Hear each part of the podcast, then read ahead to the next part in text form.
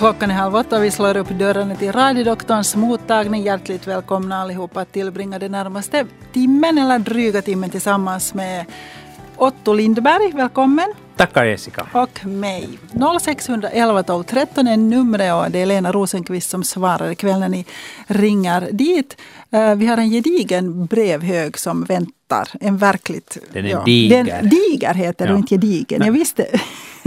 Jag var på väg att säga gediger och sen insåg att Men det är gedigna fel. frågor. Bra det är bra frågor. mitt språk. Det är jättebra frågor och många viktiga frågor. Jag hoppas att vi hinner med så många av dem som möjligt ikväll och de som vi inte hinner med så som måste tyvärr vänta. Jag har försökt plocka ut de som låter mest akut. Men eh, samtal vill vi ju också gärna ha och det bereder vi alltid plats för. 0611 12 13. Ring gärna hit och prata med oss. Vi har brev om pseudogikt, om ormbett mitt i vintern, om lungklamydia och en hel del olika förkylningssymptom och förkylningskomplikationer kanske. Men innan vi går in på lyssnarfrågorna Otto, så du har gjort något viktigt idag och jag skulle gärna vilja höra vad det är du har sysslat med under dagen. Jag har egentligen gjort viktigt hela veckan. Jag har, jag har suttit på ett, eh, ett möte där var, var eh, Duodecim och, och Finlands akademi har försökt få till stånd en, ett konsensusutlåtande om hur vi ska gå mot en bättre, bättre ålderdom tillsammans. Att vad vi ska göra för att, för att det ska gå, gå bättre att åldras i Finland. Det låter jätte, jag tycker det är fantastiskt att någon har tagit ja, det var, i det, för det har nog ett, behövts. Ett väldigt fint tillfälle och fantastiska, fantastiska föreläsningar som, som helt enkelt rullade igång det hela och sen så har, har, har panelisterna, vilka jag då var en, suttit och arbetat långt in på natten med att skriva, skriva det här det här konsensusutlåtandet. Och vad, hur lyder konsensusutlåtandet? No, det är 21 sidor långt och, och på finska så, så jag tror inte att, att vi läser upp det här och, och, och, det här det kanske någon gång översätts till svenska men det, det är ett papper, eh, ett dokument som är till för beslutsfattare och, och för politiker som ska ta ställning i de här frågorna, vad, vad det är som är viktigt att beakta. Är det här något speciellt som du är extra nöjd över? No, jag är extra nöjd över att, att dokumentet är klart. Mm. Jag är extra nöjd över att det har en väldigt bred bas. Och, och, och, det här, och att, att det behandlar åldrande ur individens perspektiv och, och, och, och det här och också åldrande som ett fenomen. Eh, det finns många, många sådana uh, angreppspunkter som har att göra med vad vi ska göra i förebyggande syfte. Och, och, och det här, vad, vad som är, är, bra att göra så att man kan, kan egentligen köpa sig en god ålderdom. Och, och, och där är det ju det att, att det lönar sig att, att ta väl hand om sig själv när man är, är ung och medelålders. Och, och undvika undvika fetma, undvika ett stillasittande liv, undvika att röka och försöka sköta om sig så gott som möjligt och se till att man inte har ett högt blodtryck. Och har man ett lite högt blodtryck så ska man låta doktorn skriva ut medicin mot det. Uh, hur mycket handlar det här om sjuka åldringar hur mycket handlar det om Det handlar om både och. Och, och, och det här, uh, huvudsakligen handlar det, handlar det inte om sjuka åldringar utan det handlar om och, om äldre människor överlag, det som är typiskt för äldre människor är att det gradvis uppstår en funktionsbegränsning. jag är övertygad Jessica om att du idag inte springer lika fort som du gjorde när du var 20 och inte hoppar lika högt och du är ändå ingen åldring. Ja. Och, och, och, och, det här, men att det är en, eh, den natur, åldrandets naturliga process som, som lite bromsar din, din, din bästa sprintertid och, och, och, sänker ribban vid höjdhoppet. Och, och, det här är en process som kommer att fortsätta och, och, och sen, när du, sen när du någon gång, någon gång kan räkna dig lite äldre, ska vi säga, så, så, så det här, då kan det hända att det finns sånt som du idag skulle uppleva som en ordentlig funktionsbegränsning, men som du då upplever som någonting sånt som, som är ett ålderstillägg. Mm. Och, och, och de här ålderstilläggen är det också viktigt att man, man liksom klarar av att leva med. Mm. Och, och, att man inte låter dem hindra sig heller. Um, viktigt är att, att man har en möjlighet att fortsätta att röra på sig också när man blir äldre. För rör du inte på dig så, så då börjar det gå riktigt dåligt för dig. Utan det är viktigt att hålla maskineriet igång. Också fast det är inte lika snabbt och högt hoppande som det var i yngre år. Ge några exempel på några konkreta förändringar som, som ni föreslår. No, konkreta förändringar, det liksom, där finns också det att, att miljön måste måste göra det möjligt för, för, för, för äldre att, att verka. Och, och, det här när du är äldre så har du en sämre balans än vad du annars mm. har. Och, och, det är viktigt att, att det här, de ställen var vi alla rör oss är sådana där var människor som har de här, de här begränsningarna klarar sig lika bra. Vi ska inte bygga in äh, ålderströsklar i vår miljö. Det är farligt att mm. göra. Det som vi också måste komma ihåg att vårt samhälle åldras och andelen gamla i vårt samhälle ökar hela tiden. Uh, på 20 år kommer herrar som är äldre än 80 år, deras andel att sexdubblas. Det är häftigt. No, det är häftigt. Det är häftigt ja. Det, det liksom, vi, vi, får en, en formlig befolkningsexplosion i den äldsta, i den äldsta delen av åldersfördelningen. Och, och, och, det, här, och det betyder det att vi, vi kommer att ha hemskt många flera människor i samhället, aktiva människor i samhället som ändå har någon form av, av åldersrelaterad funktionsbegränsning. Och då är det ju dumt att idag bygga upp sådana strukturer som vi vet att inte kommer att fungera mm. imorgon. Utan i våra beslut idag så måste vi beakta morgondagens realiteter. Annars är vi bara dumma. Hur är det med helt sånt här som liksom, uh, dementa äldre som bor på något hem och mm. inte har tillräcklig personal och inte har någon som byter blöjor på dem? Mm. finns det, här, det med det, det här också? Det, det, finns med att, att resurseringen måste vara tillräcklig och att man måste utgå ifrån individens behov. Att det är det som bestämmer och inte vad, vad, vad, vad någon säger att, att att står i en budget. Att det, det, det finns ett, ett visst minimikrav. Och det minimikravet ska vi inte gå under. Vad, uh, helt, vad kommer det ha för tyngd det här? Alltså hur, hur mycket no, det får borde vi ju någon se, sant? lyssna på att det? Här, men att, att jag tror att det kommer att ha en viss tyngd. Det som också är spännande i det här dokumentet så det är det att, att vi, vi ser att att en, en större del av, av vården borde faktiskt inte ske på sjukhus utan hos patienten. Och det här betyder ju det att, att de strukturer som tar hemvård till patienten måste stödas och stärkas och det är hemvården. Mm. Och hemvården tar, tar dels vård hem till patienter som bor i det hem där de alltid har bott. Det tar hem till patient, det tar hemvård till patienter som bor i servicehem. I framtiden är meningen att hemvården också ska kunna stödja eh, resurserat gruppboende och ta hand om akuta fall där så att vi inte behöver skicka iväg någon som har en, har en ordentlig urinvägsinfektion till sjukhus mm. utan man faktiskt skulle kunna sköta om den där på ort och ställe och kanske till och med ge, om någon har en lunginflammation men inte har en svår andningssvikt, sköta om den med, med intravenös medicinering hemma hos mm. patienten istället för att skicka iväg den till sjukhus. En annan sak som finns här och, och, som kommer att utredas vidare, det finns en annan arbetsgrupp som an, jobbar med anhörigvårdarnas plats. Det är en spännande utveckling som vi ser. Det blir allt vanligare att gamla människor lever tillsammans. Och det här beror på det att äldre män lever längre. Mm. Det vill säga kvinnorna blir inte änkor mm. på samma sätt som, som tidigare och lever inte en så stor andel av sitt liv som änkor. Utan man lever tillsammans. Och då har man en bättre möjlighet att ta hand om varandra. Mm. Och den här äh, omsorgen så är ett otroligt värdefullt komplement för den offentliga hälsovården och för vården och omvårdnaden. Och som ett exempel kan jag anföra äh, patienter med, med, med någon slags minnesstörning. Mm. Mindre än hälften av alla patienter med minnesstörning bor på någon slags institution, ett åldringshem, resurserat gruppboende, demensenhet. Och deras vård kostar idag 2,5 miljarder. Mer än hälften av patienter med minnesstörning av samma, samma grad bor hemma. Ja.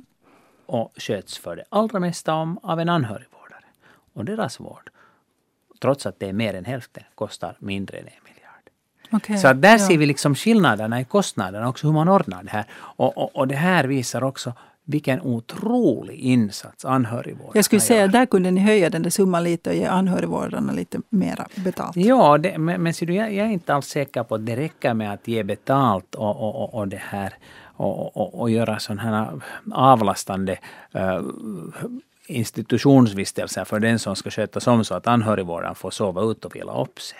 Utan man måste också se till att anhörigvårdarna är rätt rustade för det arbete som de gör. Att om du har till exempel en, en äkta hälft som, som du måste sköta om i sängen, du måste lyfta den. Och, mm. Det är ett tungt jobb. Mm. Och då måste du veta hur man gör det. Mm. Det, det, det är ett skötarjobb. Mm. Och, och, du borde egentligen ha samma ja, färdighet utbildning. för att göra det där momentet mm. som skötaren har. Och det är någon som måste lära dig det. Mm. Och då har vi ett ansvar som ligger på systemet. Systemet måste identifiera den anhörigvårdare som behöver den här kunskapen för att klara sig, för att kunna göra sitt arbete. Och det här har vi inte riktigt i tillräckligt detalj skrivit ut här. Men det finns en arbetsgrupp som ska komma med komma nästa år med, med ett utlåtande, ett större utlåtande om, om de här anhörigvårdarnas position. Det låter bra. Det är bra att ni har gjort det. Tack ska du ja. ha. Jag hoppas det leder till någonting konkret bra. Och den här eh, konsensusutlåtandet blev alltså klart idag? Det blev klart idag och kom upp på nätet klockan tre-tiden idag. Ska vi gå vidare? Här är en, en fråga som jag, jag vet inte hur akut det här är, men eh, jag tänkte att vi skulle börja med den ändå. En kvinna på 65 år som då och då, nu och då står det, jag är osäker nu på, nu och då är det väl så det ska heta. Understundom. Understundom lider av synrubbningar. Ja. Hon ser svarta eller, och eller vita blixtar runt ögat i en hel eller halv cirkel och det varar mellan 20 minuter till en halvtimme. I snitt ett par gånger per månad. Samma fenomen om hon sluter ögonen. Varierar mellan vänster och höger sida, Påförs inte av huvudvärk men det är mycket obehagligt. Och hon undrar, är det här nu någonting som har ersatt den migrän som hon hade när hon var yngre eller ska hon vara orolig och gå till en ögonläkare? No, det här, jag är inte säker på att det, det, är någonting sånt som har ersatt migrän. I alla fall verkar det inte som ett typiskt migränsymptom. Det här.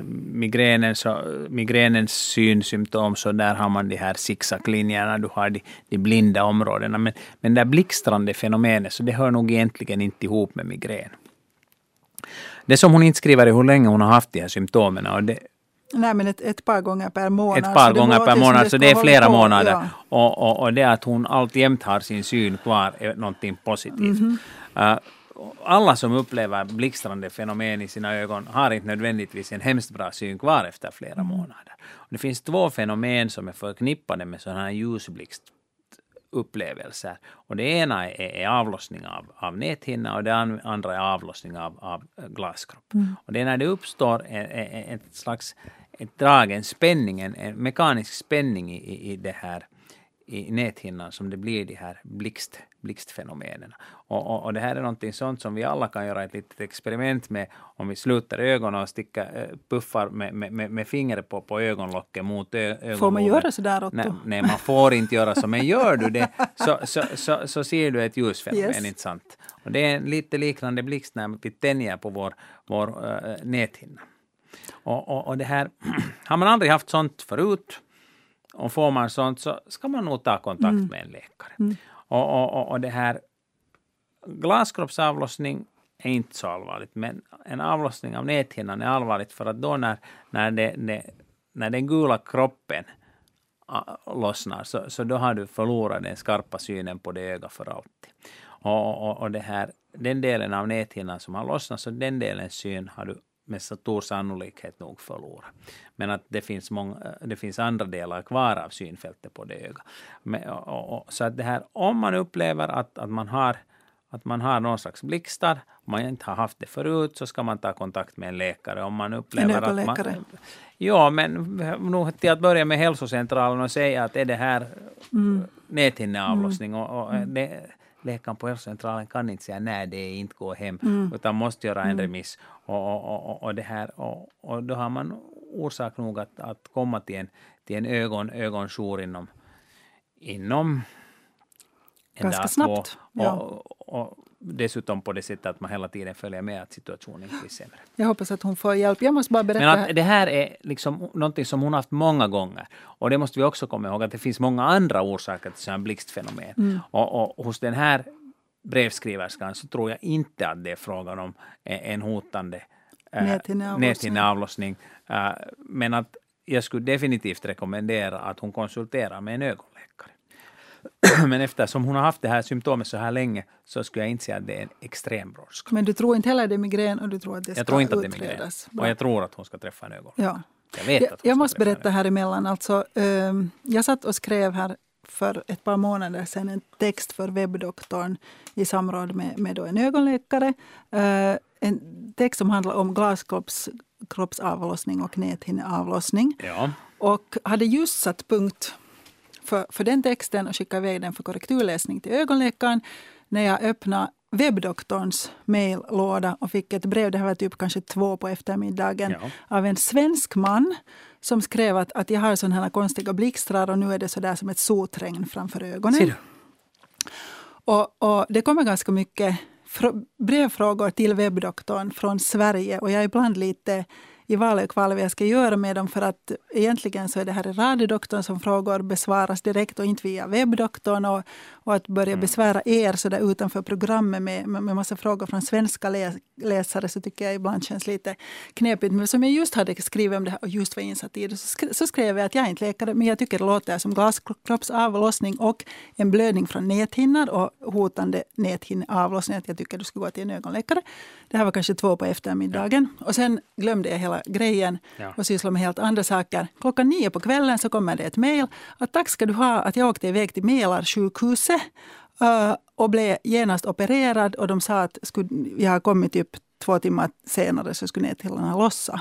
Det är ju ganska fantastiskt. Och det var, liksom, det, det, var, det var så fint. Och skulle jag inte just då hållit på med den artikeln så skulle jag antagligen ha svarat någonting att tyvärr vi har nu ingen ögonläkare på kommande nu. Att, någonting. Se här, Ja. hjälp från den östra rikshalvan Ja. till restsverige. och, och, och eftersom jag inte alls hade tänkt på honom däremellan så plötsligt kommer det ett mejl att jag är hemmaren och opererad. Tänk så då säger fantastiskt. yes. Det är helt otroligt. Ja. Men nu ska vi se om vi kan Skojigt. hjälpa följande lyssnare. Hej, välkommen till radiodoktorn. Hallå, hej. Hej. Det var ryggen det gällde nu, var det så? Jo. Hurdan rygg är det frågan om? Eh, jo, det är så här att jag har alltid, eller ofta eh, i mitt liv, 68-åriga liv, haft problem med ryggen. Ja, Och nu har jag eh, senast, jag har opererats två gånger. Första gången för tre år sedan på Töle sjukhus och andra gången i Jorv sjukhus i, i förra vintern. ja. Och nu va, har, har de blivit rätt så bra. Men jag har i vänstra sidan på ryggen också nu fått nya symptom. Och det, nu sa läkaren i Jorv sjukhus att det, det, det, det lönar sig inte just nu att operera. Nu, vad är det för operationer de har gjort? Har du haft diskbråck i ryggen eller? Ja, de, de sa, det, det var nog finska allt, så jag förstod inte riktigt, riktigt allt. Men han sa, ah, det var ahtautomia. Ahtautomia. No, det betyder det att det är någonting som har varit trångt där. Jo. Och, och, och det som, det finns flera saker som kan bli trånga i ryggen, men antagligen så var det så att, att det var sådana ställen där var nervrötterna kommer ut Jaha. mellan ryggkotorna som hade blivit trånga. De här kanalerna, bredvid dem så finns eh, de så kallade fasettlederna som är små leder som finns mellan, mellan två närliggande ryggkotor och som har till uppgift att styra kotornas rörelse i förhållande till varandra. Och de här lederna kan bli, bli slitna och då börjar kroppen producera nytt ben runt omkring leden. Och det här nya benet runt omkring fasettleden gör att den kanal som går precis bredvid fasettleden blir för trång. Och antagligen så har de varit och knipsat bort lite ben där hos dig. Det var någonting han tog bort ju. Ja. Och nu eh, var det ännu det, det, i år, så var jag dit för två veckor sedan. Ja. Och, då, nu är det sjukt på vänstra sidan. Ja. Och så sa han att det, i det här skedet, han sa att det var alla selke någonting. Ja. Att eh, nu, kan, nu tycker han inte att han rekommenderar operation. Att sen först om du har att gå, sa han. Precis. Och det som, Ja. det som också kan finnas där i ryggen, så det kan hända att, att den här ledkapseln på, på, på, på den här fasettleden börjar bulla ut, att fasettleden, det bildas vätska inne i fasettleden och att ledkapseln Ja. bullar ut så att man får en cysta som trycker på den där, den där nervroten och, och, och, det här är också, också någonting sånt som kan ge upphov till sådana symptom. Aha. Men att då, då har de på, på, på vad heter det, på, på Jorv och- Töle fattat det beslutet att, att nästa gång de, du opereras, så det är då när det börjar bli svårt att promenera. Ja, Så sa han nog. Så sa han, ja. Jo. Marko Lindén och han sa att ska jag få hem och då ska jag ta Mia Kalsik. Mia Kalsik, okej. Okay. Jo, nässpray. Och så sa han att det inte lönar sig att ta mer än en månad. Nå, det har lite ändrat karaktär, ja. men det har inte blivit bra. Vad gör Mia Kalsik? Mia Kalsik är en, en osteoporosmedicin ja. som, som, som brukar vara speciellt bra då när patienter har, har såna kompressionsfrakturer i ryggen. Ja när ryggkotorna har pressats ihop och man har smärta, smärta i ryggen på grund av att det finns ett benproblem där. Ja. Men är det så att man har konstaterat osteoporos hos det? Har du haft benbrott? Nej, de har inte konstaterat det inte. Nej, så det, här, det, det, det var mera för att lindra dina symptom efter operationen, var det så? Jo. Precis. Och han sa att en månad, men, men nu sa han inte om jag skulle fortsätta eller inte efter en månad. Ja. Och det har jag ingen nummer som sagt till honom nu, men jag borde, jag vet inte, vad borde man göra? Det här, han sa att du skulle ta det en månad, inte Jo, så sa han. Och, och det har ändrat i någon mån ja. karaktär, liksom. Ja. Det har blivit mera mitt i ryggen ibland, ja. men eh, koncentrerat till vänstra sidan nog. Precis. Ja, så, men, men att den här, smärtan har inte försvunnit. Jag tycker att du kan ju nog försöka få tag på läkaren som har skött om dig och, och, och berätta om det här. Och, och, och det här men, men, men, att jag tror, tror inte att det blir en ny operation det är frågan om. just det. Aha. Att, att det, det, han kan antagligen till och med säga på basen av det vad han redan nu vet om din rygg, att va, vad det är som gör att det kän, känns tråkigt jo, där mitt i. Just det. De här ryggoperationerna är ju ganska stora. Det är inte så att man faktiskt gör dem sen först när det är riktigt illa ja. och inte no, ja, före det. Det, det. gäller ju egentligen alla operationer att man ska inte göra den för tidigt så, ja. men mm. heller inte för sent. Och, och, och ryggoperationer idag så ser ju annorlunda ut än vad de gjorde, gjorde tidigare för att man, nu kan man använda sig av så endoskopisk teknik så det blir inte något, något enorma ärr på mm. ryggen så som det tidigare Jaha, var när man måste göra, göra sår som var 15 centimeter långa för att komma in och komma åt. För att det är en lång väg från ryggskinnet till, till, till, till, till, till de ställen som man måste åtgärda när, när det är sådana förträngningar. Nu, vad är sådana symptom om vår patient plötsligt blir sämre nu om det är någonting eh, som kommer i kläm ännu mer? Är det något symptom som man borde se no. upp med? Och... En kraftig smärta som strålar ut i benen till exempel, ischias symptom, till exempel eh, svårighet att röra på benen, det, det var ju sånt som det här ortopeden, mm. ryggortopeden sa att, att, att han gärna hjälper med en operation. Mm. Så att om någonting blir ja. värre så... Och, och sen är det ju klart att det här om benen fungerar men du har ont hela tiden så måste du få... Har ont men det fungerar ju. Ja. Och, och, och, då är det ju viktigt att du har en tillräcklig smärtlindring för den där smärtan. Jo, jag har egentligen inte just något nu. Nej. Jag har min egen pojke som är läkare, han har skrivit Burana försiktigt nog. Han har ja. skrivit 600 milligram, max fyra per dag.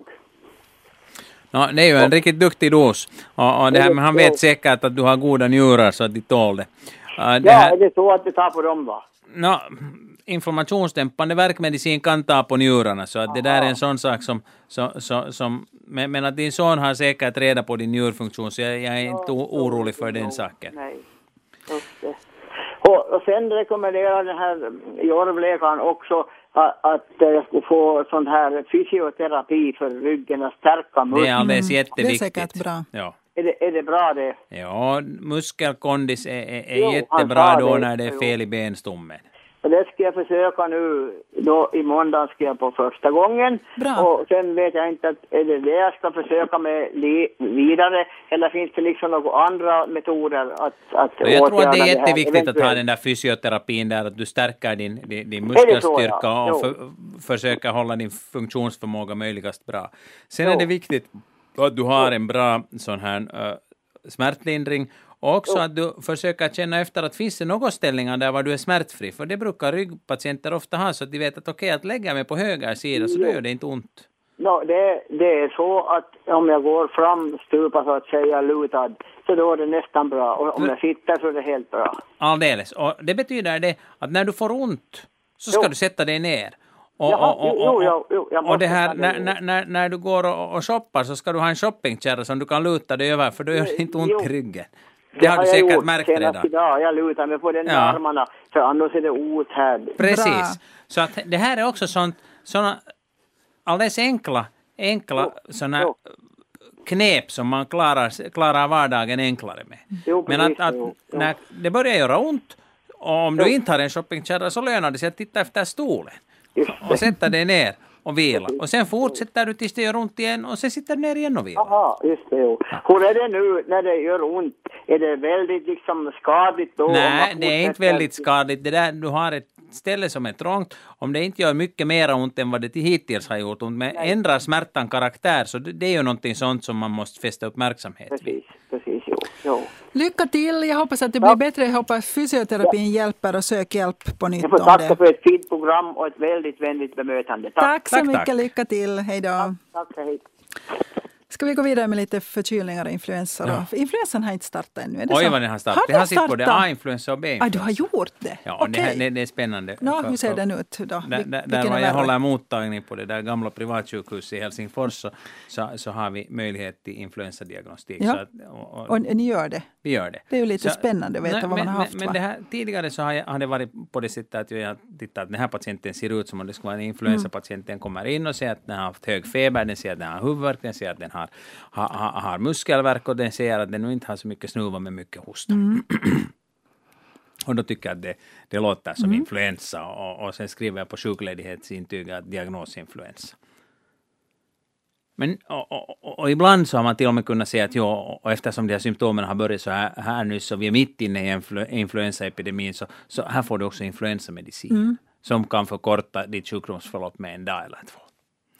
Men att, att det vet vi också att influensamedicin så det finns vissa mediciner som inte fungerar på B-influensa så bra som på A-influensa. Och, och, och, och, de medicinerna är de som är de lätta att ta. Eller nu är den andra medicinen också lätt, men det är en inhalationsmedicin som är kanske bättre på B-influensa. Ja. Och för att veta vilken influensamedicin du ska skriva ut så då måste du veta att om det är A eller B. Ja.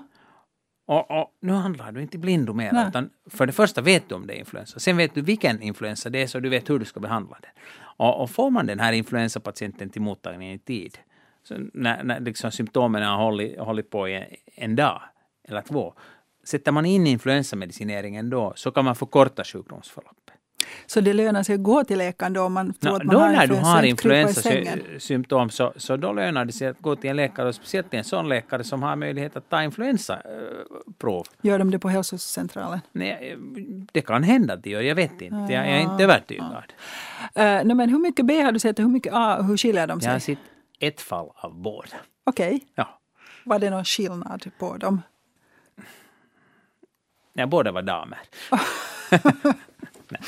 Det här, jag, jag, Samma inte så att jag skulle kunna säga att, jo, att, att det här är en typisk B-influensa, det är en typisk A-influensa. B-influensa kanske är en lite mjukare bild. Okej.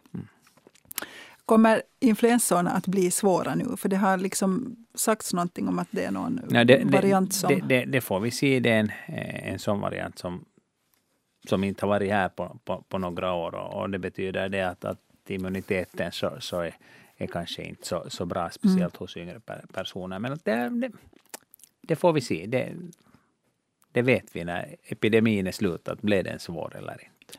Oftast så är det ju så att det blir ett skrämskott och vi har en influensaepidemi och många blir sjuka och man är rädd att det här blir en speciellt svår epidemi. Och för det mesta så är det inte så att det blir en speciellt svår epidemi. Men sen kommer de där svåra epidemierna med, med jämna mellanrum. Vi har pratat en hel del om mykoplasma, eh, Ja. lunginflammation, grasserar i fjol och grasserar väl nu också antar Ja. jag i år. Eh, en liksom lite mildare variant av lunginflammationen och sån här mm, pneumokock-lunginflammation. Eh, och, och, men det som vi inte nästan alls har pratat om är något som heter lungklamydia. Eller så. Eh, som har väl lite samma symptom. Ja, det är ganska likadan som mykoplasma egentligen. Och det här, du har du vet att det är något fel på lungorna, liksom. du hostar och, men du är inte sådär extremt sjuk. För det mesta är du inte extremt sjuk och, och, och det här det håller på länge och i lungröntgenbilden så kan man se så här diffusa förändringar långt ner i lungorna men inte en så här typisk typisk lobär lunginflammation där var en del av lungan är helt vit och helt full med var. Sånt ser du inte i samband med, med, med klamydia och, och det här. Mykoplasma. Min son hade mykoplasma för ett år sedan. Då var vi på barnkliniken och den här läkaren tittade och sa ja det kan vara mykoplasma eller det kan vara lungklamydia. Jag var så att han är 12 år gammal, han kan inte ha klamydia. Vad har den här lungklamydian någonting att göra med könssjukdomen Nej. klamydia? Nej. Ingenting? Det är nå- mm, släkting, men det, det, det, det, är inte en könssjukdom. Och, och, och det här, men, men alltså den orsakande mekanismen är kusin med den som orsakar könssjukdomen. Okej. Det heter klamydia pneumonia, den som man har i lungan, och klamydia trachomatis den andra. Så det här. Och eh, på mykoplasma är det bara vissa antibiotika som biter. Hur är det med lungklamydia? Ska det vara Samma speci- sak. Och lyckligtvis är det ganska samma antibiotika som biter, både Okej. på mykoplasma och, och, och lungklamydia. Okej. Så det egentligen inte spelar så stor roll om man vet vad man, är, vad man har haft. Men det kan ju vara lite roligt. Ändå. Vi har en, ett brev från en lyssnare som på hösten fick en jättelångdragen flunsa med mycket slembildning i bihålor och näsa och, och hosta. Och slem i luftvägarna och det pep i lungorna. Och hon äh, gick då till läkaren och blev skickad på lung, lungröntgen. Och äh, man misstänkte lunginflammation. Och så blev hon hemskickad med antibiotika, Doxitin, Doximycin. Doximycin Mycin, som är alltså en sån som biter Det är en på sån som biter på mykoplasma och på och lungklamydia. Ja. Och diagnosen löd då mykoplasma. Sen, Men att det var inte, det Man framgår inte om man har tagit blodprov. så att det var en klinisk ja, diagnos. man hade inte kollat att det faktiskt var det. Ja. Och en vecka senare så pep det fortfarande. Och eh, då fick hon en antibiotikakur till med samma tabletter. Och dessutom antihistamin, och Ventolin och Pulmicort. Och då var diagnosen ospecifik akut bronkit. Sen gick hon eh, igen på ett återbesök. Då mådde hon bättre. Och då var diagnosen mykoplasma eller luftvägsklamydia. Och uh, dels undrar hon nu att, Nej, då, att vad var det när- Då hon... när hon hade den här du, eventuella dubbeldiagnosen, så hon gick på ett besök, vad hade hon för symptom då? Hon hade det att det pep fortfarande. Pep alltjämt? Japp, men lungröntgen visade ingenting. Nej, Okej, nå, så det, här, det finns nog inte hemskt mycket belägg för, för den där klamydian eller mykoplasman. Men det 50 fortfarande. gånger. Jo, Ja. men, men, men att det här hon... Ja, okej, men vi kör brevet färdigt. Och någonting fanns i lungorna första Ja, gången. ja. Eh, hon undrar nu att vad var det månne hon på, faktiskt hade? Var det då lungklamydia eller mykoplasma eller bara en eh, allmän eh, akut bronkit? Och sen är hennes problem nu att hon fortfarande efter några månader då, eh, har ganska mycket slembildning i näsan och hon hostar slem Eh, ganska ofta. Och hon undrar att borde hon göra någonting åt det. No, det här finns det ju någonting som, som får mig att säga att det, jo, det var säkert lungklamydia eller säkert mykoplasma. Det kan lika väl ha varit en, en virusinfektion som hon hade där. Men att en sak är uppenbar och det är det att hon har väldigt lättirriterade luftrör. Och, hen, och slemhinnan i luftrören är, är lättirriterad på samma sätt som slemhinnan i nästrakten. Och, och det här när man då har haft den här virusinfektionen i, i, i luftrören så är slemhinnan inflammerad också efter att virusen har försvunnit därifrån. Och den är irriterad av att man mekaniskt river i det. Med varje hostning så river i slemhinnan och ger upphov till en mekanisk irritation som upprätthåller den där inflammationen där. Och sen om hon yttermera har snuva, hela tiden så, så bildas det snor i näshålans trakt. Det betyder inte nödvändigtvis det att det finns varansamlingar i, i, i kindhålorna, men att det blir en, en, en sån här slembildning i näsan. Och det slemmet det rinner dels framåt som snuva, men sen finns den där baksnuvan som rinner ner bak i svalget och, och man måste inte spotta, och, s- äh, inte spotta men svälja och, och, och, och kraxa upp sånt som fastnar där på halva vägen. Och allt slem som går, går ner i form av baksnuva märker du inte av, utan det går sen ner till stämbandsnivå och sätter igång den där hostan igen. Och, och det betyder det att du har någonting som genererar hosta som finns uppe bakom näsan och sen hostar du och sen har du de där lättirriterade luftrören som störs av det där hostande. Så du har en sån här ond cirkel som rullar på och rullar på och då måste man stoppa det som händer i nästrakten för att lugna den sidan. Och där skulle jag säga, säga att nässköljningar med koksaltslösning är ganska bra att ta till. Och om man dessutom får en, en kortison nässpray av en doktor så är det också någonting sånt som kan lugna den där situationen på ett ganska bekvämt sätt. Så att hennes Och sedan, behöver inte... Ja. och sedan så, så, måste hon ha astmamedicin när hon piper i lungorna och så här. Och för att den där inflammationen som hon har i sina luftrör så, så den lugnar hon bäst med, med en inhalations eh, kortikosteroid, så det vill säga Pulmicort. Mm. Hon måste ha en tillräcklig dos av det. Hon kanske inte har kvar den ja. överhuvudtaget längre. Patienter Men, som har astma och som har Pulmicort som medicinering, så man brukar säga dem att när du får minsta tecken på luftvägsinfektion så ska du dubblera Pulmicort-dosen. Istället för en dos morgon och kväll tar du två doser mm. morgon och kväll och eventuellt ett par extra. Men, men du tycker att hon borde liksom, hennes luftrör borde undersökas men jag tycker en gång till? Det här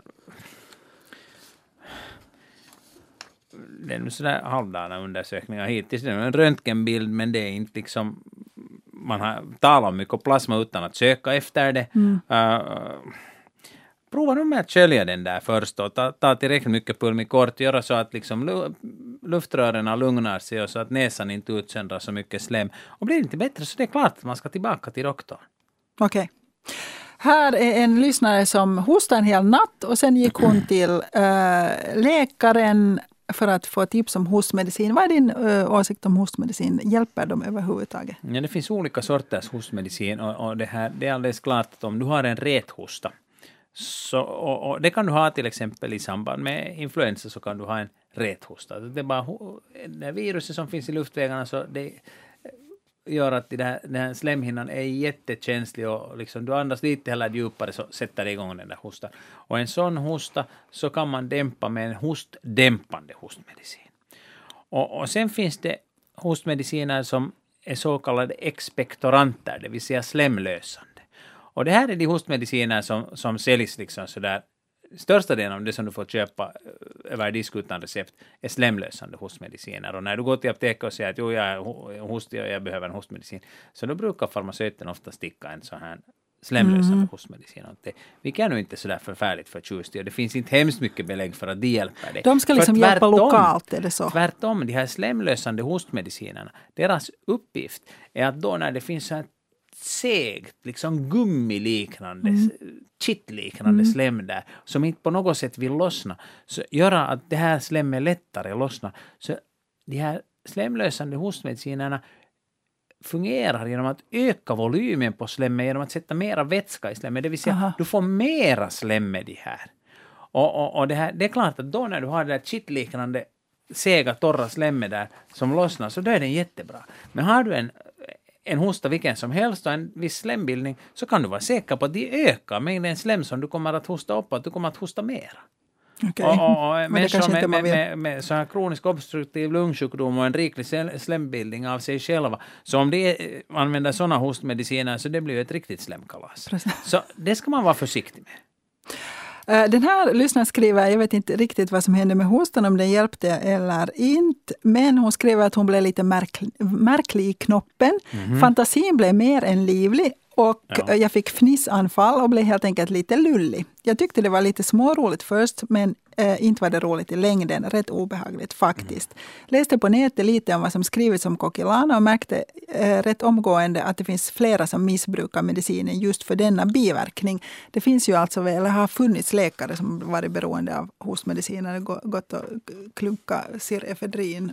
Ja, men där finns ju vissa sådana mm. st stimulerande Ja, det, här, alltså det som dämpar, hostreflexen dämpas genom att du går in i centrala nervsystemet och knäpper av det. Och för att komma in dit så måste du ha ett ämne som fungerar i centrala mm. nervsystemet och det har sen andra effekter också. Och det är tylmorfin som är den hostdämpande ingrediensen i Kokilana. Okej, okay, det låter Och häftigt. i Kodesan så är det kodein. Och båda är, är, är, är liksom, det är opiater. Väldigt nära släkta med, med, med vanligt morfin. Och starka saker. Och, och, jo, det finns en missbrukspotential, men de är jättebra på att, på, på att, att dämpa hosta. Jag kan som en anekdot berätta att under kriget, så det som gavs åt soldaterna vid fronten när de hade hosta, det var herointabletter. För heroin är jättebra på att dämpa hosträtning. Häftigt. Vi hade ganska mycket heroinister efter kriget.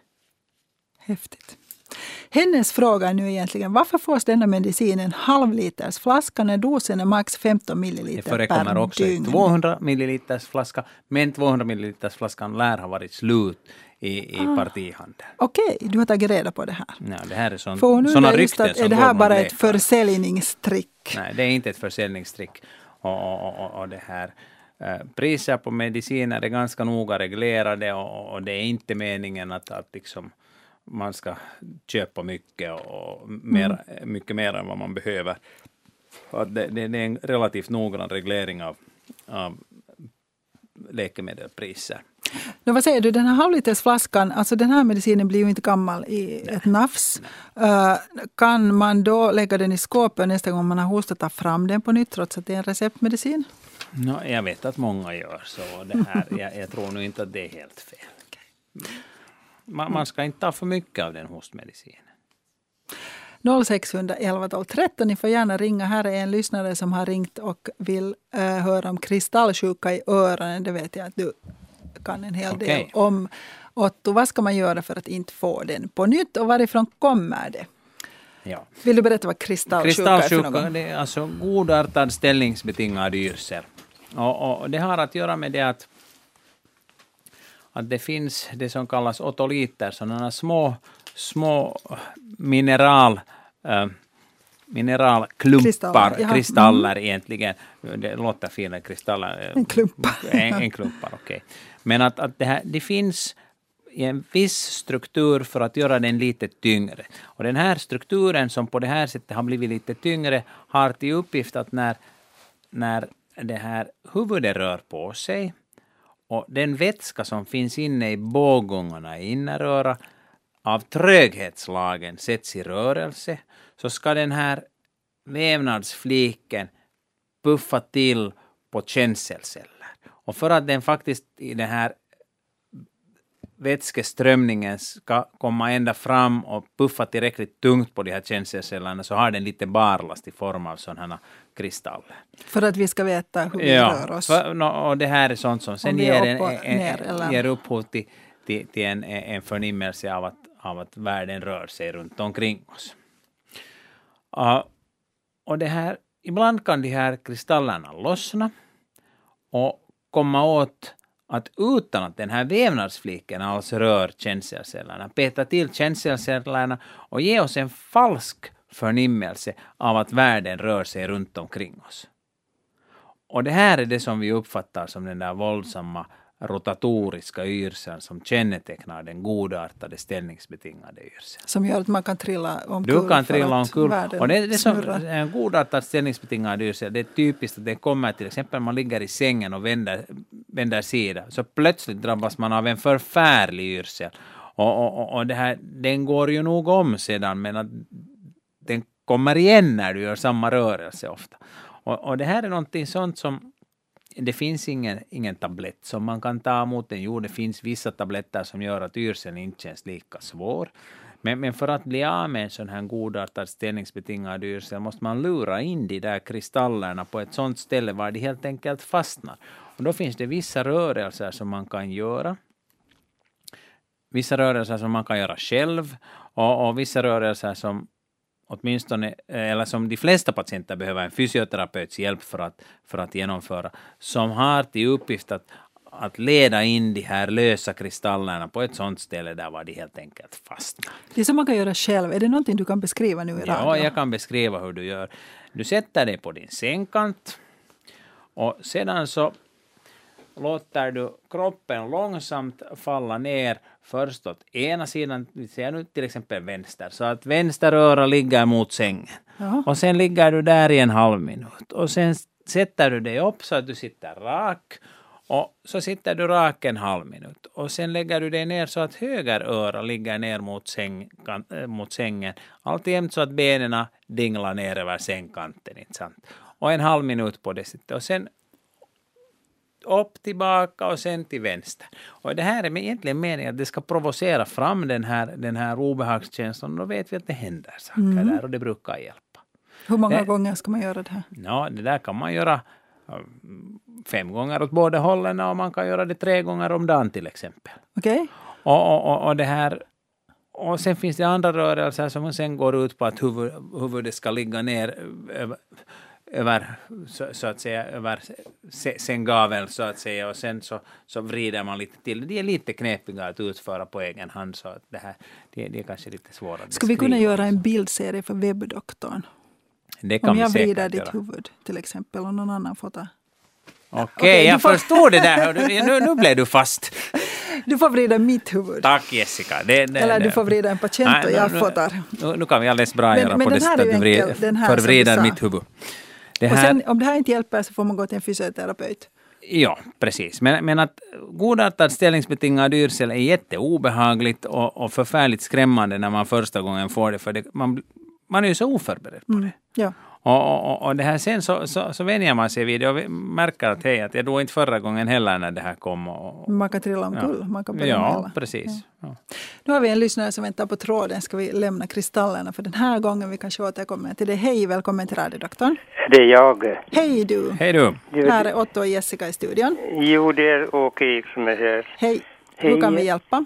D- Det är att jag har ju haft problem med hjärtat och tar flera sorters mediciner med astma. Och, men så blev det ögonoperation och då, det som jag fick Kosopt, nu, Ja. det är ju mot grön starr så jag ska stiga trycket. Mhm. Så på det står det då bipacksedeln att använd inte Kosopt om du har de övriga felen jag har. Ja, Och så står det ju där lite längre fram att det kan biverkningar då hudreaktion och rodnar sådär. ja, Och, och båda läkarna känner till att jag tar det här, äh, både ögonläkaren och det här hälsocentralläkaren, att jag tar de här andra medicinerna. ja, Så de känner till att jag och ändå rekommenderar det att jag ska använda just det Kosopt då. ja, Och nu i ett par dagar sen så slog det ut på ena armen rödfläckar från handleden upp till armbågen. ja, Och det står ju ungefär så då det, här att det kan påverka på det viset. ja. Ofta så brukar de här hudreaktionerna ju nog vara alldeles lokala hudreaktioner. Jo, det är Ja. som blodfläckar under huden. Ja, Och det är inte något annat med det, eh, bara på det här ena armen.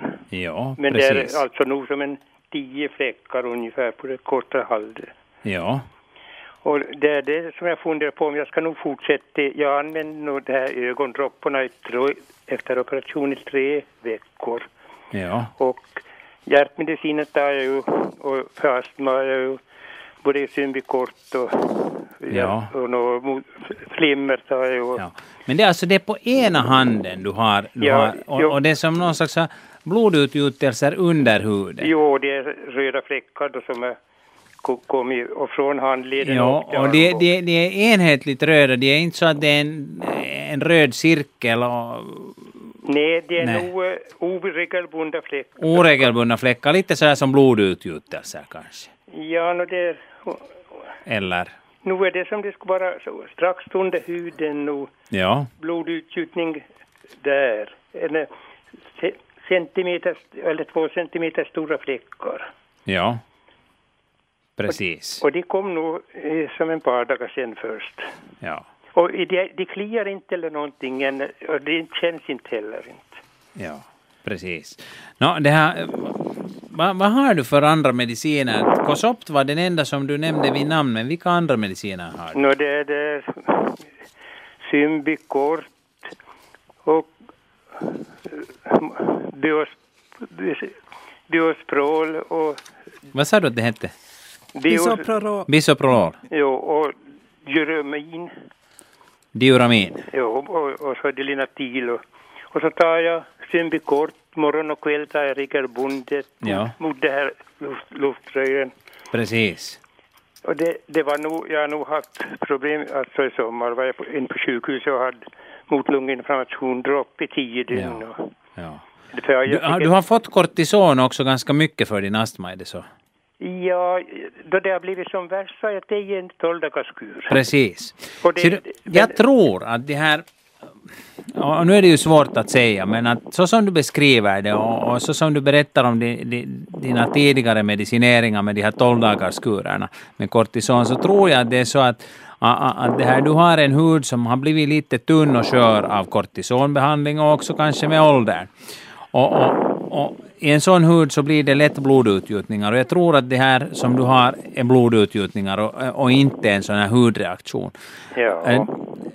Det här samverkan mellan Kosopto och, och, och sån här och sådana blodtrycksmediciner har att göra med att Cosopt innehåller en betablockerare som heter Timolol som sänker blodtrycket. Och, och, tillsammans med blodtrycksmediciner så ibland sjunker blodtrycket för mycket men det här är liksom inte hos alla patienter som, som, som det där sker. Och om du har använt Cosopt och de här medicinerna en längre tid utan att du har känt av att du skulle vara svag eller att känna, känna yrsel eller så här. Nu, nu, nu är blodtrycket onödigt lågt för det här. Det högre vill knappt upp till 100. Oj då! Ser du, och då har du bisoprolol där också. Vad har du för styrka på din bisoprolol? Bisoprolol, ja vad... Det, det är, jag tar bara en halv tablett så jag, jag minskar av det Ja. Och, och, samma sak med... Ja, det finns både 5 och 10 milligrams tabletter och 2,5 milligrams tabletter, så det här det är lite svårt att säga vilken styrka det är. Jag hade inte paket till här nu. Okej. Okay. No, och Linatil, så kommer du ihåg vad det är för styrka på den? Det är 20, men jag, jag prutar av till halva tabletten. Precis, no, 10 milligram. Uh, jag skulle säga, om det är så att, att det här... Jag tror om du har haft problem med hjärta och kanske lite hjärtsvikt så kan det vara alldeles bra att ha Linatil för det skyddar hjärta, äh, ett sviktande hjärta. Men man behöver inte en hemskt stor dos för att få det där skyddet. Och det kan hända att till och med 5 milligram Linatil skulle räcka och det skulle inte sänka blodtrycket så mycket. Och den där bisoprololen som du har så den sänker också blodtrycket. Och det andra som den gör det är att den håller din puls låg. Och, och, och jag vet inte... Ja, pulsen är svår med genom den här kronisk... Har du flimmer? Kronisk förkammarflimmer. Mm. Just så. så har du marijuana också kanske? Va? Har du marijuanbehandling? Jo, jo, det har jag. Okej, okay, nu har man marijuanbehandling så får man extra lätt blodutgjutelser under huden. Jo, det så, så, så, att jag tror nog att det, här, det, det, där hudproblemet som du beskrev, så, så nu ska jag hålla, hålla en ganska stor hacka redan på att det inte är en, är, en biverkning av, av Kosopt, utan att det nog är, är, är något annat. No, du, du håller med den lokala läkaren efter det då? Så. No, det här ska vi säga att den lokala läkaren kanske tycker som jag. Vi har tyckt på samma sätt oberoende av varandra. Och samma sak ögonläkaren, men de vill nog jag ska ha kontakt om det blir något problem båda ja, två. Precis. No, det här, jag skulle ännu säga på det sättet att det där ditt blodtryck det är onödigt lågt. Och, och, och det här... Och då måste man fundera att ifall du har en puls, och det är ju svårt för dig att mäta pulsen eftersom den är så ojämn. Jo, men att det här med till exempel en blodtrycksmätare så får man nog ett värde för den där pulsen. Den räknar ett medeltal åt dig. Jo, det, men det vill variera från 60 till 90 hoppade hit. No, 60 till 90 så det, det är nog inte sådär helt dåligt. Nej, det är och, och, och, och det här, men att har du ett sådär lågt blodtryck och är din bisoprololdos nere vid, vid, vid, den allra lägsta, det vill säga hälften av 2,5 milligram. Ja, nu, inte här nu är hälften av 5. Hälften av 5, och det är 2,5 milligram. Så det, här, det som man kan prova om man vill bromsa din puls är att man skulle ge digoxin åt dig. Ja. Men att det där är sånt som du måste diskutera med din läkare för att det, här, liksom, det där låga blodtrycket, om du tycker att det är besvärande, att du känner dig kraftlös och speciellt när blodtrycket är lågt, så då måste man, måste man se över den där medicineringen. No, men det, för blodtrycket då, man känner till det så stiger man försiktigt upp, annars så blir det tvungen att sätta... Precis. Mm, det, no, det där ska du också, liksom, men, men, men att, att om det passar dig att leva på det sättet att du stiger försiktigt upp och annars har du inga men av det där låga blodtrycket så då passar det mig också. Men ja. om du tycker att det besvärar och att du liksom känner dig handikappad av det att du inte kan stiga upp Nej, det, det som jag, ett, ett problem jag har nu är att jag har dålig cirkulation till fötterna och händerna. Och, ja. Men det, det, det, är inte något nytt heller, inte så här kan man mm. inte väl någonting Precis. Åt. Och, och, antagligen så kommer du inte åt att motionera hemskt mycket. No, jag vågar inte gå ut då det är 15 grader köld. No, ja, precis. Med den där mm, astman så, så, så, så, så, vill man inte. Nej, det är mm. Annars äh, försöker jag nog motionera, men jag, det blir mindre då det är kallt. Mm. Ja, mm. precis. Men jag, jag, tycker jag är ganska nöjd med svaret. Okej, okay. Bra. No, men då önskar vi dig lycka till. Tack bara. Tack så tack, mycket. Hej. hej.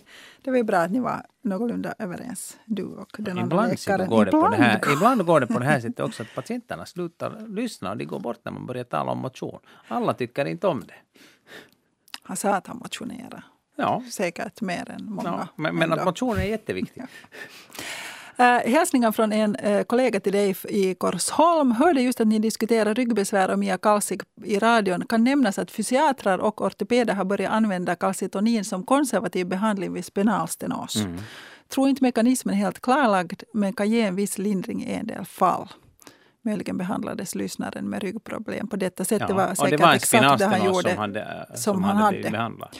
Nej, men det är ju bra att veta det, för jag antar också att det finns många med spinalstenos som, inte, uh, ja, som har problem och som just man inte vill mm. operera det ännu, men då kan ju det här myokalsik vara ja, bra att veta att det finns att åtminstone försöka sig på.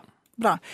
Um, ska vi ta en, um, en annan sån här medicinfråga här emellan? En 62-årig kvinna som uh, uh, just har kommit hem från sjukhuset. Hon blev svimmande för dit och uh, hon har då en längre tid haft lågt, lågt natrium. Det var 121. Hon fick sex påsar koksaltlösning och då steg det till 132. Vad det nu är för enhet det vet jag inte. Men det vet lågt. du säkert. Är det ännu lågt? Mm. Okej. Okay. Hon har använt Orlo-komp som vätskedrivande. Orlok. Orlok Okej, okay. som vätskedrivande, men det togs bort. Och hon har alltså fått äh, vätskedrivande mediciner äh, tydligen eftersom hennes fötter och vrister har varit så svullna och nu när medicinen togs bort så svällde de till igen. Och läkaren säger att det inte finns vätskedrivande mediciner som inte dessutom tar bort natrium. Och hon undrar, att stämmer det här? Och ska jag behöva ha det så här? Hon tar dessutom en hel del andra mediciner. Ja.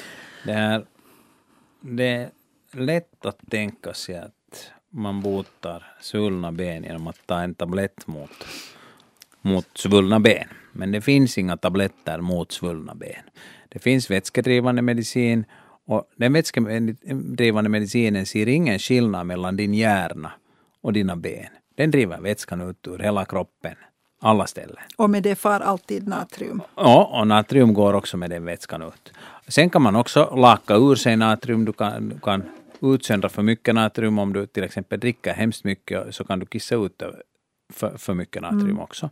Och, och, och, det här, och sen hos vissa, hos vissa patienter så finns det en, en, en icke tillräcklig utsöndring av eh, det, det, det natriuretiska peptider, så det här, det här liksom att det, det utsöndras för mycket natrium på grund av hormonella orsaker. Borde det, det heter SIAD, ett sådant symptom. Borde det undersökas hos henne? No, jag tycker det... liksom att har man ett natrium på 121 och är så dåligt skick att man kollapsar ja. så, så det här är det ju nog sånt som man, man bör utreda. Att finns det, vad är orsaken till det? Och, och, och det här man måste se att, att Eh, hur mycket utsöndras det natrium i hennes urin? Det här är sådana undersökningar som man brukar göra för att se att, att vart tar det där natriumet vägen? Mm. För hon får i sig lika mycket natrium som alla andra människor. Dricker hon för mycket eller så?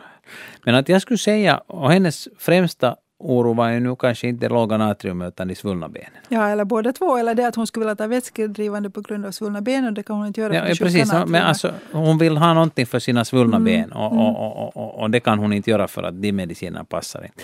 Jag skulle säga på det sättet att för de svullna benen så, så det finns många olika orsaker till svullna ben.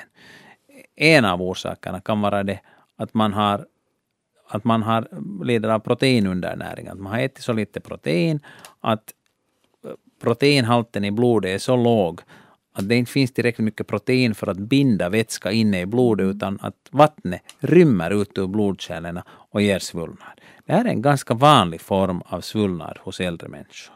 Okay, Speciellt hos ensamstående äldre människor som äter dåligt för att de inte har sällskap vid mm. måltiderna.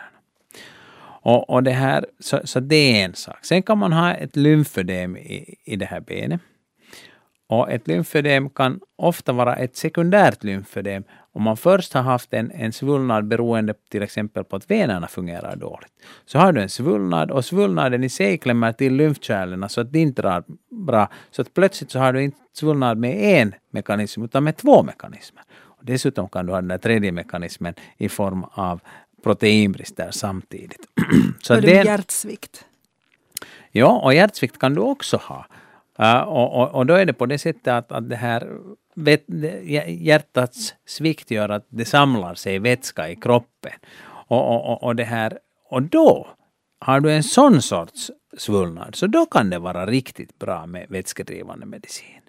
Och då måste man ibland bara justera den där, den där saltbalansen.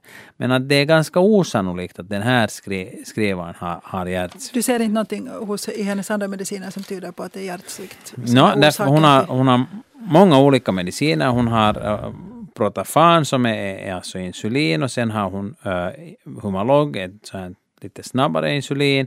Och, och det här uh, Sen har hon Losartan som är en blodtrycksmedicin. Hon har Orlock som är en blodtrycksmedicin. Den var tidigare Orloc Comp. Där var det ingick lite vätskedrivande men den där kompdelen togs bort. Sen har hon Zolt som är en magmedicin. Progynova som är så hormon äh, tillskottsmedicin. Sen har hon en liten dos acetylsalicylsyra en kolesterolmedicin som heter Simvastatin och sen har hon ka, ka, det här kalcium och D-vitamin och magnesium och sen tar hon Imovan och en Imovan en halv tablett i natten och det är hon uppenbarligen alla nätter och det är också en sak som är värd en mässa. Men att här finns nu ingenting sånt som tyder på att hon skulle ha en svår hjärtsvikt i den här medicineringen. Hon har diabetes och diabetiker har ganska ofta problem med, med, med, med blodtryck mm. och, och, och det här kranskärl och så här. Och, och, jag är glad att hon har simvastatin därför vi vet att simvastatin minskar risken för, för, för, för akuta hjärt och kärlsjukdomar hos diabetiker. Mm. Så du tippar Också fast det skulle vara ganska normalt kolesterol. Okej, okay. så du, och du tippar att hennes svullna fötter och ben beror på, helt enkelt på att venerna och lymfkärlen drar dåligt? Ja, det är den huvudsakliga du... förklaringen. Jag tror nog inte kanske att hon har en hemskt, hemskt stor sån här proteinbrist. Men att det, det är ju svårt att säga utan att se patienten. Fast man ser patienten så vet man inte utan man måste ta ett blodprov. Och då skulle du alltså inte skriva ut uh, vätskedrivande mediciner? Jag skulle inte skriva ut vätskedrivande mediciner. Jag skulle, ifall det finns en, en lymfödemkomponent i, det här, i den här svullnaden så skulle jag säga att tala med en lymfoterapeut, försiktig lymfmassage några gånger så brukar det hjälpa till att komma igång med att få svullnaden att lätta. Och och när man har fått lymfmassage några gånger så, så fortsätter den att lätta mm. den där, för att den där lymfödemkomponenten försvinner. kan man använda sig av stödstrumpor, det behöver inte vara någon slags tortyrredskap, utan ganska ofta så räcker det med, med sådana flygstrumpor som, som har en ganska, ganska snäll stödjande funktion. Ja, någonstans tycker jag att det är liksom det första, att skaffa ja, stödstrumpor precis. och minska ja, svullnaden. Ja. Håller och sen kan man... Ja. ja. Så, så, så det, det, är egentligen det där som, så, så, som är det huvudsakliga. Okej, okay. men då hoppas och, och sen, om, om det bara fortsätter så måste man gå och prata med doktorn. Det, det ska man inte heller glömma och underskatta. Jag hoppas hon får hjälp. Sen har vi fått ett lite intressant brev. Um, som börjar så här. Bästa radiodoktor, denna fråga handlar om följder som ett eventuellt ormbett kan leda till, vilket kan uppfattas som en lite malplacerad fråga nu när snön ligger djup på, i vårt land. Men frågan är ytterst aktuell för den drabbade. 29 september eh, förra hösten det gäller alltså en 70-årig man med god fysisk kondition som uh, röjde sly från en dikesren. Och följande natt kände han domningar i vänstra armen och andningen upplevdes tyngre än normalt. Och så kände han sig också följande dag. Två dagar senare så gick han till hälsovårdscentralens akutmottagning och där gjorde man ett EKG och tog blodprov för att kolla om han hade haft en blodpropp i hjärtat. Uh, och man gjorde det här två gånger men hittade då inget fel vare sig på uh, blodprovet eller EKG. Och så skickades han hem men fick Nitro 0,5 milligram. Uh, och när han kom hem så upptäckte han två små sår med levrat blod med cirka en halv centimeters mellanrum på sin vänstra hand. Och samma två hål fanns på arbetshandsken. Och då började han tro att han utan att märka det hade blivit ormbiten. Uh, sen uh, gick han några dagar senare igen till hälsovårdscentralen för att diskutera det här eh, eventuella ormbete och, bette, och läkaren kunde då inte utesluta det utan han fick kortison under en veckas tid och under den tiden försvann domningarna i armen men återkom när kortisonet avslutades. Sen gick han ytterligare tre veckor senare tillbaka och fick en lägre kur kortison. Men den, då, då liksom hölls inte symptomen med domningar i armen borta och inte en tryckande känsla över bröstet. Eh, och man har då inte kunnat hitta egentligen någon orsak till de här domningarna och andningsbesvären. Dessutom har han oförklarligt lamslående trötthet efter ganska små ansträngningar. Får pausa och vila efter utförda sysslor av olika slag. Hans hemoglobin är bra. Och nu undrar de att om han hade blivit om det var så att han blev ormbiten kan han ha haft de här symptomen som domningar och andningsbesvär utan att, att till exempel då må illa som man brukar göra inte sant, efter ormbett och sånt. Och kan sånt här hänga kvar äh, flera månader efter själva bettet. Och så undrar de att om han inte blev ormbiten eller om ormbit, han blev ormbiten men, men då hade nästan inga symptom av det och man alltså kan glömma ormen. Vad kan de och, och om man vara när EKG och tagna blodprov inte visar någonting? Ja, jag tycker Vad att, att det här man 70 år, domning i armen och andnöd. Så och det här, tryck över bröstet. Och tryck över bröstet. Så det låter ju nog som angina pectoris. Och, och, och, och EKG och blodprov för att få fast en hjärtinfarkt, det skulle jag också beställa ganska busbaskvikt. Också om han skulle ha blivit också om jag skulle ha sett att han blev biten av en orm och han klagar på de här symptomen så skulle jag vilja utesluta en hjärtinfarkt. Och varför visar inte de här då no, någonting? Ser du, det är ju på det sättet att, att det här det provet som, som man mäter hjärtinfarkt med, så det blir positivt bara om man har en ordentlig hjärtmuskelskada. Okay. Och det läcker ut eh, så, sån här markörämne ja. ur äh, hjärtmuskeln. Mm. Och i EKG så ser du den situation som råder just då. Och, och, och det här, en syrebristförändring så kan vara en mycket blygsam förändring ibland, men att det här det som man borde göra och som jag tycker att eftersom han har de här symptomen och han i alla fall själv inte är medveten om att han har en kranskärlssjukdom, så nu borde man ju göra ett belastningsprov. Det är det de undrar också, ja. det är det man borde göra. Det, det Okej, borde man göra. Det är nästa steg. Och, och, och sedan det här med, med det eventuella ormbettet. Prednison, eller kortison mm. som han fick då en mm. vecka med större dos. Och så då försvann domningarna helt mm. och hållet. Hur förklarar du det? Jag, jag, jag inte ens försöka. Men de kom tillbaka när han slutade med prednisone. Och, och skulle han varit ett ormbett så knappast skulle de där domningarna ha kommit tillbaka. Och, och, och det att, att domningarna fortsätter med den där lägre dosen så, så det ser jag varken till eller från om ormbettet.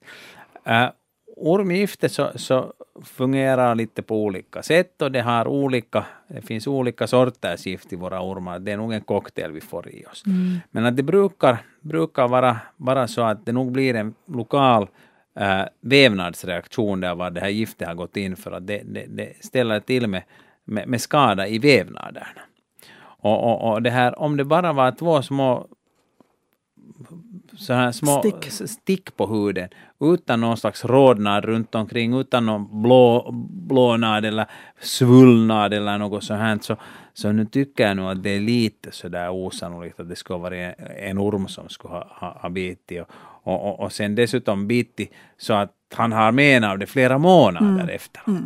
Att jag tror nog att det är mer sannolikt att det har varit no, vass pigg på något sly eller vassa piggar på sly som har varit just fem millimeter från varandra och picka igenom den där arbetshandsken. Det var antagligen en arbetshandske med tygrygg som, så, så, som det här inte skyddade tillräckligt bra. Kanske han röjde rosenbuskar, vem vet? Eller möjligen en, en orm som just hade tömt sitt gift någon annanstans och sen högg till. No, men det får vi nu kanske aldrig svara på. Jag, jag, jag, jag, jag tror inte att det var en orm. Jag tror inte att det var en orm. Utan jag tror att han har kranskärlssjukdom och, och att det, det, är det som ger upphov till mm. de här symptomen. sen, sen den här tröttheten ja. som han har så, så måste man fundera att finns det, fin, finns det några andra, andra orsaker till den här till andnöden och, och domningen och, och en grundlig medicinsk undersökning men det har han ju antagligen blivit utsatt för. Det där.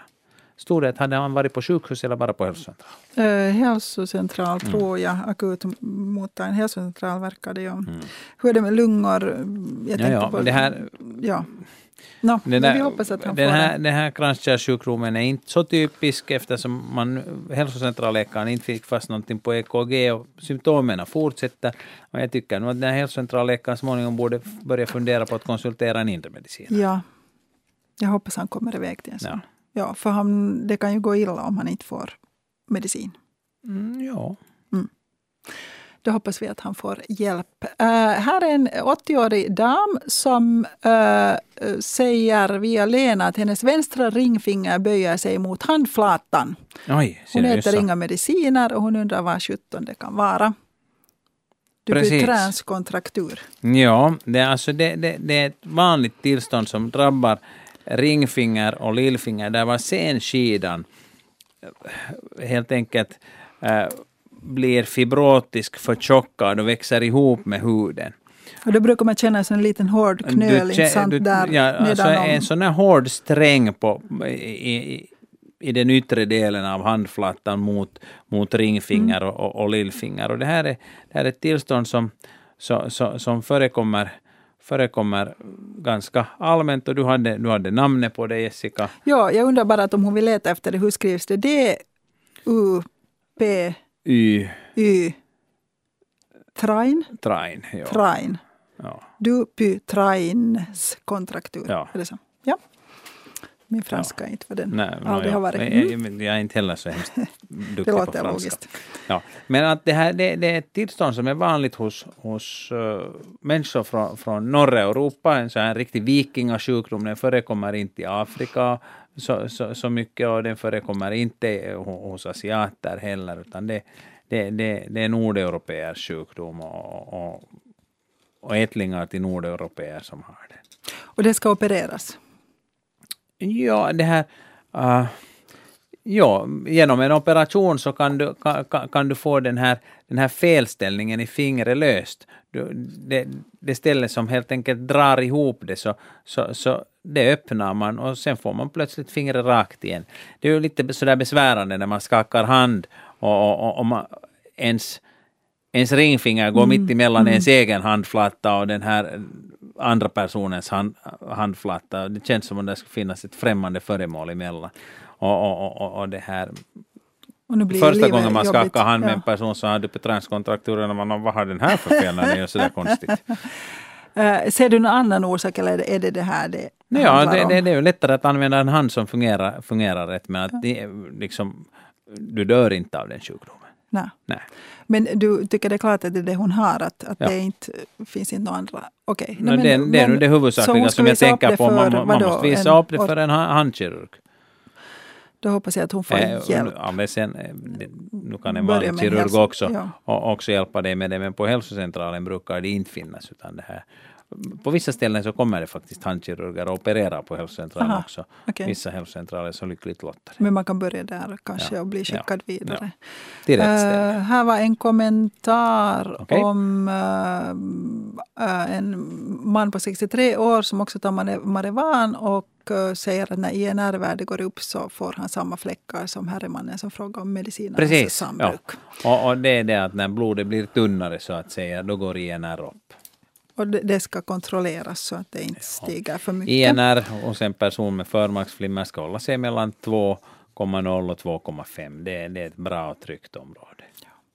Ja. Uh, hinner vi Otto med ett samtal och pseudogikten innan Säkert, vi måste rusa iväg. Vi, vi sätter sprutt på. Hej! Du ville diskutera uh, bipacksedlar, var det så? Uh, jo, det stämmer det. Jo.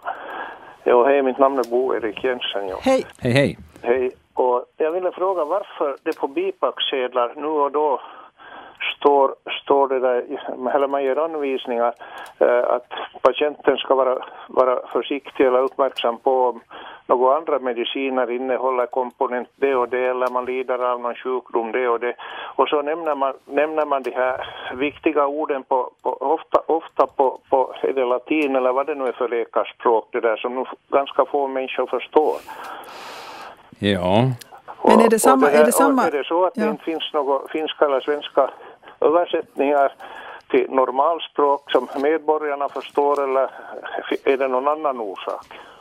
No, bipacksedeln är ju huvudsakligen avsedd för, för användaren och meningen att användaren ja. uh, ska förstå den.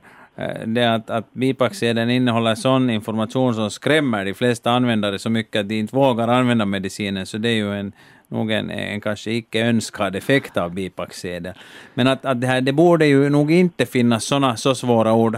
Inte råkar du ha en sån här knepig bipacksedel där så, så att jag skulle kunna hjälpa dig med översättning? Inte, men att det finns nog i huset så har jag sådana bipacksedlar men att jag har, har nog inte plockat fram det nu för tillfället men att jag har nog sett det flera gånger. Ja, jag har också sett det. Jag har bara antagit att de som äter den medicinen vet vad det handlar om men det är ju nog inte alls säkert. För det är, liksom, det, det är ju inte medicinens namn som står där utan det är ju det, alla världens... Ja, så det är antagligen om det är frågan om, om en, ett, andra mediciner som de kan ha samverkan med, mm. så har man inte angett namnet på den enskilda medicinen, utan namnet på den verksamma substansen. Ja, det, ja just det. Men det kan ofta vara något, någon, någon, någon, någon någon annan substans som finns i den medicinen ja. också. Ja, men det, det patienten eller den som har, har det där receptet eller fått den där medicinen, den patienten blir ju inte mycket klokare utav att det står på, på, på ett sådant språk att man inte vet vad det är fråga om. Då skulle det vara, vara bättre ja. att det skulle stå, stå utskrivet då den andra medicinens Precis. namn, då skulle det ja. vara lättare att liksom veta vad det är fråga om. Det, här, eh, det där är en sån sak som om man nu, egentligen så lönar det sig att så fort man köper en medicin på apoteket, öppna förpackningen och titta på bipacksedeln. Och finns det någonting på bipacksedeln som man inte förstår, så ska man fråga farmaceuten. Ja, ja, men så jag tycker att det skulle vara effektivare om de här medicinbolagen som... Det har du rätt medicin... i, men vi kan, vi kan inte räkna med att alla medicinbolag sköter sig. Nej, men det står på finska eller svenska i vart fall det där och då ja. borde Medicinalstyrelsen eller vad det nu heter idag borde skriva till åtgärder. Det är Valvira. De, de, de, har fullt upp med att hålla reda på falska läkare. och de har större problem kanske. Men, ja. Men att det där, Hej, till nästa gång du är här Otto, så kan jag, om du hittar någonting där hemma så kan du ta och skriva till oss. Så jag kan också titta lite. Ja, skick, jag vet skick, att skicka in knepiga bipacksedlar och sträcka under sånt som ni tycker att är knepigt så kan vi gå igenom det. Och så kan du förklara ja. kanske, för ibland kanske det är så att, att det liksom ju inte är medicinen i sig nej, som nej. inte går ihop med en annan utan det är just någon viss substans inne i den här medicinen. Precis. Ja. Ja, okej. Okay. Men, men var det så att jag skulle försöka skicka någon bitpacksedel? Om du, hitt, ja, om, du hittar, hittar om du hittar sådana ruskiga bitpacksedlar så, så jag, skicka, hittar, jag hittar nog, men vart ska jag skicka dem? Uh, skicka dem antingen i sin... Ja, du kanske behöver dem. Skriv av de där ruskiga namnen och skicka dem till radiodoktorn.vega Skicka hela bipacksedeln. Okej. Okay. Ja. Skicka hela bipacksedeln till radiodoktorn postbox 12 ett ögonblick, postbox 12. 00024 rundradion. Ett ögonblick, nu fick jag inte det sista. Eh, postbox 12. Ja. 00024 rundradion. Okej, okay, 00024 och rundradion. Japp, och så återkommer vi nästa gång Otto är med, vilket är om ungefär en månad. Okay, Bra. Så. Tack ska du ha. Jo, vi återkommer. Hej. Hej. Pseudogikt, kan du kort berätta vad det är? Ja, alltså det är frågan om ett tillstånd där det, där det utfaller kristaller som inte är urinsyrakristaller utan, utan pyrofosfatkristaller som utfaller i, i lederna. Och det ger upphov till en, till en väldigt giktliknande bild. Leden blir kraftigt inflammerad, röd och mycket öm, precis som vid gikt. Men att det, vi, sen när vi tar blodprov av patienten så ser vi att oj, att det här ser inte alls ut som om det skulle finnas hemskt mycket urinsyra i blodet. Och, och, och när man sen äh, lyckas få ett prov av ledvätskan från den här irriterade leden och tittar på de där kristallerna så ser man att det inte är urinsyrakristaller utan pyrofosfatkristaller. Och varför faller de pyrofosfatkristallerna ut? Finns det någon orsak till det? No, det finns säkert en, en orsak. Och det, det är så, du ser inte egentligen i blodprovet hos, hos patienten, du kan inte söka den där, den där äh, falska gikten med, med, med blodprov. utan det, här, det är närmast, närmast så, så, så ser man lite, lite tecken om du tittar på de här, på de här röntgenbilderna så kan du se det och sen, sen, sen resten av sjukdomsbilden med den typiska giktliknande symptombilden och sen avsaknaden av, av förhöjda urinsyravärden. Den här lyssnaren har det och han har då bara fått höra att det inte finns något som, som man kan göra för att undvika de här attackerna. Uh, man har bara sagt att han ska använda stadiga skor och undvika till exempel gummistövlar. Så har han fått Arcoxia och Panacod att ta mm. när det är som värst. Och han skriver att fast jag på grund av detta har varit tvungen att dra ner eh, en del av mitt länkande på spånbanan så gör jag det nog ändå tidvis. Det intressanta är att jag kan gå ut på länk och inte nödvändigtvis behöver få några symptom. Men nog om jag går i snö eller på ojämnheter, till exempel på berg eller går mm. en liten bit med opassliga skor. Mm. Uh, och han undrar att hur, hur kan de här attackerna uppstå bara för att man lite böjer på tårna och går på mm. ojämnt under? Ja, antagligen så är det på det sättet att i hans leder så finns någon de, de är inte helt jungfruliga, no, det finns någon slags slitage. Och en större belastning på leden, kanske en, en, lite större böjning av leden eller en sån sorts böjning som han inte är van vid, så kommer åt att irritera ett ställe där var ledbroske är dåligt. Och det blir en slags inflammatorisk reaktion där. Och den här reaktionen, som har alltså en mekanisk start, sätter igång en inflammatorisk reaktion och den här är igen en kemisk reaktion som påverkar omständigheterna inne i ledkapseln. Det kan ändra pH inne i ledkapseln och leda till att ämnen som finns lösta i ledvätskan plötsligt faller ut. Undrar, finns de där kristallerna hela tiden där? Nej, nej, de finns inte hela tiden där. Men ämne som faller ut i form av kristaller finns i ledvätskan. Ha, och sen undrar han att kan de här återkommande attackerna under årens lopp leda till någonting värre? Ja, det här eh, egentligen så, så, så, så inte. Det är återkommande attacker, men han vet att om han har lämpliga skor och undviker en viss sorts belastning så, så kommer det inte attacker. Samtidigt vet han vilken sorts belastning han tål och det är jättebra för vi ska belasta våra kroppar. Det är jätteviktigt att motionera och, och, och det här när man motionerar så många frågar att hur mycket ska man motionera? Man ska motionera så att man blir lite svettig på ryggen och man känner att kroppen vaknar. Det tror jag att han gör nog. Men ja. han ska undvika de här ojämna underlagen. Ja. Bra. Nu sätter vi punkt. Tack Otto för att du stannade så länge. Tack. Eh, I framtiden kanske radiodoktorn kommer att bli exakt en timme lång och då får vi se vad vi gör med alla våra brev och samtal som ramlar in. Men vi ska se. Tack för ikväll allihopa, ni som var med. Om en vecka är Erik Kvist, barnläkare här. Då ska vi bland annat prata RS-virus som kan vara riktigt farligt för små bebisar. Men alla andra frågor som gäller små och stora barn är välkomna till radiodoktorn.vega.yle.fi eller sen via telefon om en vecka. Eh, webbdoktorn ska ni inte glömma bort. Där finns en hel del både om spinalstenos, om mykoplasma och eh, om influensa, bland annat hur länge man smittar efter att man har haft influensa. Och där finns också nu Bantarbloggen Facebook, Facebookgruppen Radiodoktorns bantare har utökats till en bantarblogg på webbdoktorn där ni kan följa med Mirja, Gunvor, Maria och Magnus som skriver om sina strävanden efter ett lättare och smalare och friskare liv på svenska.yle.fi snedstreck webbdoktorn. Här för att glädja min mamma Doris Day och Ge Sera Sera. Tack för ikväll.